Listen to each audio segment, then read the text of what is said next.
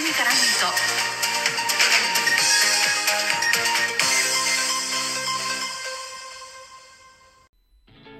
皆さんこんにちは。推しを全力でエコひいきする系の人花田です。この番組はふとした瞬間に頭の中をいっぱいにするそんなありとあらゆる私の推したちを雑多に語るラジオです。またねちょっと久しぶりの収録になってしまいましたが皆さんお元気でしょうか？花田です、えーちょっとですね最近仕事が本当に激務で収録をする時間が取れなかったっていうのはもう完全に言い訳なんですけどちょっとねあのまたぼちぼち収録はやっていこうかなと思いますのでよろしければ皆さんお付き合いいただけますと幸いです、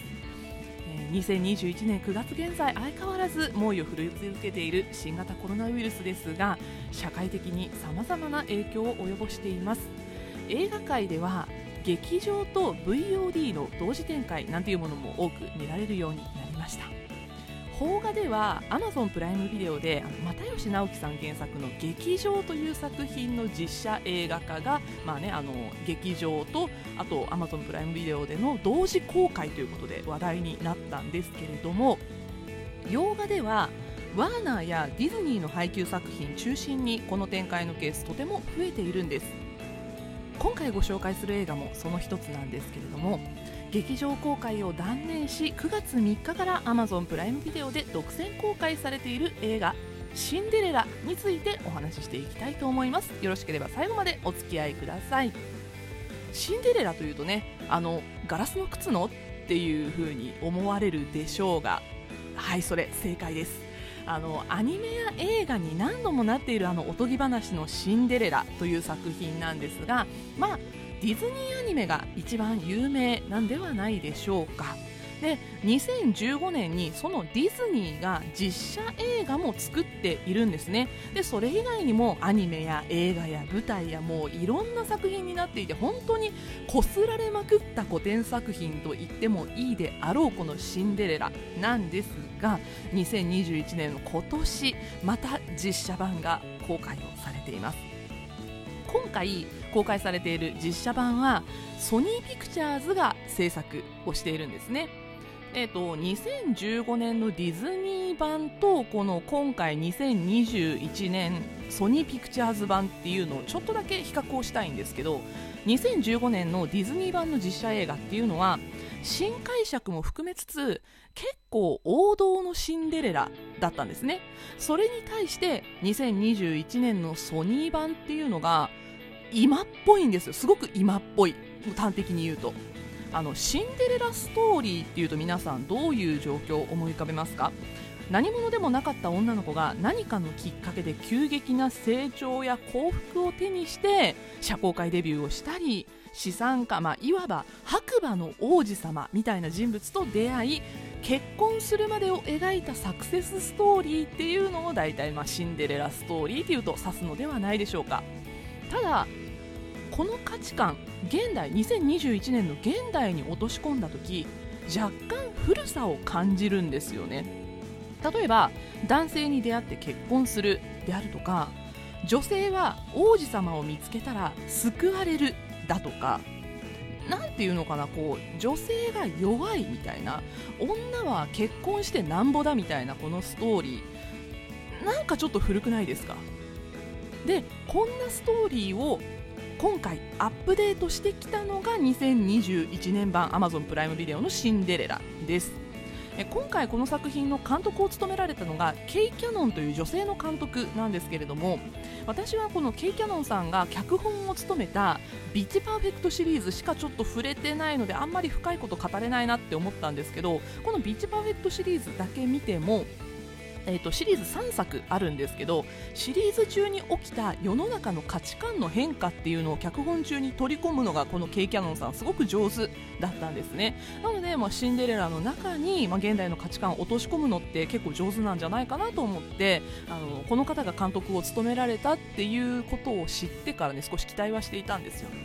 で今回この新しいシンデレラ演じた役者さんっていうのも私ちょっと新しいなと思いました、えー言わずと知れたグラミー賞ノミネート歌手カミラ・カベロです。もうこの子私大好きなんですよ。もう見た目がまず可愛いし歌めちゃくちゃうまいしね。でカミラ・カベロ本作が映画初出演となっています。女優さんとしてのお仕事初めてだったんですね。ただ今回のこのアマプラのシンデレラ全編通してミュージカル調の作りになっているのでまあカミラの歌がめっちゃ聴けるんですよ。ある意味ねカミラのミュージックビデオなんじゃないかっていうぐらいの感じの作りなんですけど割とねあの映画初出演の割には割にはとか言ったらいけないですね、まあ、映画初出演ではあるんですが女優さんのお仕事したことはないのに演技も結構いいです。で、まあ、一番ちょっと危惧していたのがキューバ系なんですよねカミラ・カベロって。なのでちょっと若干あの肌が褐色なんですけど褐色のシンデレラどうなのかなってねあのディズニーのシンデレラのイメージだとどうしてもやっぱり金髪で白人っていうイメージなのでどうかなって思ったんだけどこれもこれで2021年における多様性みたいなところを描いてると思えばいいんじゃないみたいに思いました、まあ、何よりカミラドレス姿すっごい似合ってて素敵でした。可愛かったです。で、えっと、劇中でですねオリジナル曲とあとえ割と最近の歌謡曲っていうのをいろんな曲を歌ってるんですよこのミュージカルの中で。例えば、えっと、実在する曲だとクイーンの「Somebody to Love」だったりとかあとマドンナの「 Material Girl」だったりでオリジナル曲で私すっごいいいなって思ったのがカミラの声に合ってたなって思うのが「 Million to One」っていう曲があるんですけどこれもすっごい良かった。もう何よりねあのカミラの歌声がめちゃくちゃいいのでもうこれだけでも聴いてくださいっていう感じです。であとですねママ母役で「アナと雪の女王」のエルサ役で有名なイディナ・メンゼルが出演していたりあとですねえっと、シンデレラの友達のネズミ役で実写版「ピーター・ラビット」でうさぎのピーター言語版で演じているあの日本語版はね私の推しの千葉雄大君が演じてますけど言語版英語版の方でうさぎのピーター・ラビットを演じているジェームス・コーデンが声を当てていたりします結構豪華なんですよね。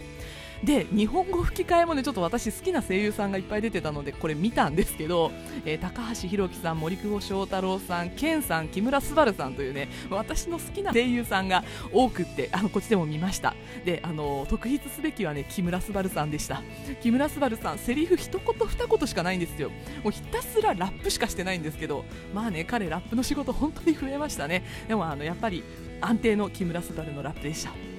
なのであの日本語吹き替えもぜひぜひ見ていただきたいなと思います。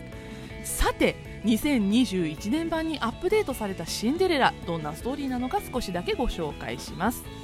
とある平穏な町に住む女性たちは城で開かれるという舞踏会に浮き足立っていました。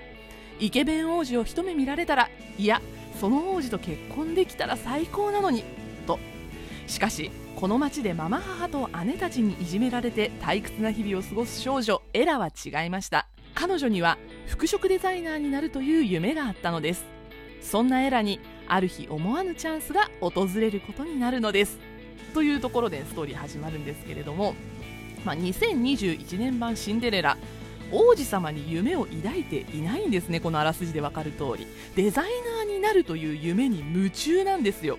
まあ、キャリアを最重要視する現代っぽい自立したい女性だなというふうに思いました。であのママ母にねいじめられているっていうのはもう普通のあの従来のシンデレラのストーリーと同じなんですがこのいじめてきているママ母にも実はピアニストになりたかったっていう夢があったっていうサイドストーリーが描かれているんですね。なのでなんかこう女性たちにも夢があるという世界になっています。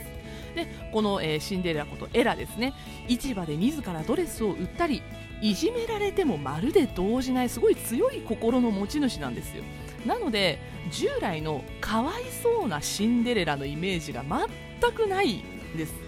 であとねめちゃくちゃおてんばなシーンがあってこの人逆に大丈夫なの？っていう風に 思わされたりするシーンもあるんですがこのめっちゃおてんばなシーンっていうのがすごい重要でちょっと詳しくは語りませんがここで舞踏会前に王子と出会います。で王子はここでシンデレラに一目惚れしてしまうんですね。舞踏会より前に王子様とシンデレラが出会っているっていうのもちょっと新しい解釈ではないでしょうか。で王子様は次期国王として定められた人生から抜け出したいっていう理由で愛する人を自分で見つけることっていうのに夢を持っています。なんとなく王子様の方は古典的な考え方を持ったままというストーリーなんですよね。で、えー、舞踏会で、まあ、王子様とシンデレラ再会したいというようなストーリーの流れになっているんですが、まあ、ここは王道通りママ母がエラが舞踏会に行くことを許しません。で、まあ、エラ舞踏会にめっちゃ行きたいんですけど行きたい理由は王子様に会いたいからではなく自分の夢のためあの舞踏会に行くことで自分が服飾デザイナーになる夢の足がかりにしたいという理由で舞踏会に行きたいと言っています。でこの時現れる妖精がファビュラス・ゴッドマザーです。魔法使いの優しいおばあさんではありません。お姉風な風貌をしているんですが一応設定はねノンバイナリーっていう設定なんですよねあの宇多田ヒカルさんの発言で有名になりましたが性自認や性表現に男女の枠組みを持たないというのがこのノンバイナリーです、まあ、ビジュアルは男性なんですよねまあ、あの賛否あるらしいんですよ、ここの設定も。ただ、私はここで多様性の表現としてノンバイナリーいいんじゃないかなと思いました。なんかねあの魔法使い別に優しいおばあさんである必要はないよなって私ちょっとねこれ見て考えを改めました。あとはですねこのファビュラス・ゴッドマザーある意味そのママ母のところにも行ってほしかったよねっていうなんかこうシンデレラって女同士の戦いみたいなところがあるのでなんかママ母も救いがあったらもっと良かったのになっていう風にはちょっと思いました。あとはシンデレラの割と重要アイテムガラスの靴の扱いにもちょっと注目していただきたいなと思います。本来なら今年2月に劇場公開予定だった今作。どちらかというとおとぎ話が必要な子供よりは大人に見てほしいシンデレラとなっています。新解釈な現代風ミュージカル「シンデレラ」現在 Amazon プライムビデオで配信中です。ぜひぜひ見てみてはいかがでしょうか。というわけで今回は2021年9月から Amazon プライムビデオで配信中の映画「シンデレラ」についてお話ししていきました。ここまでお相手は花田でした。またお会いしましょう。バイバイ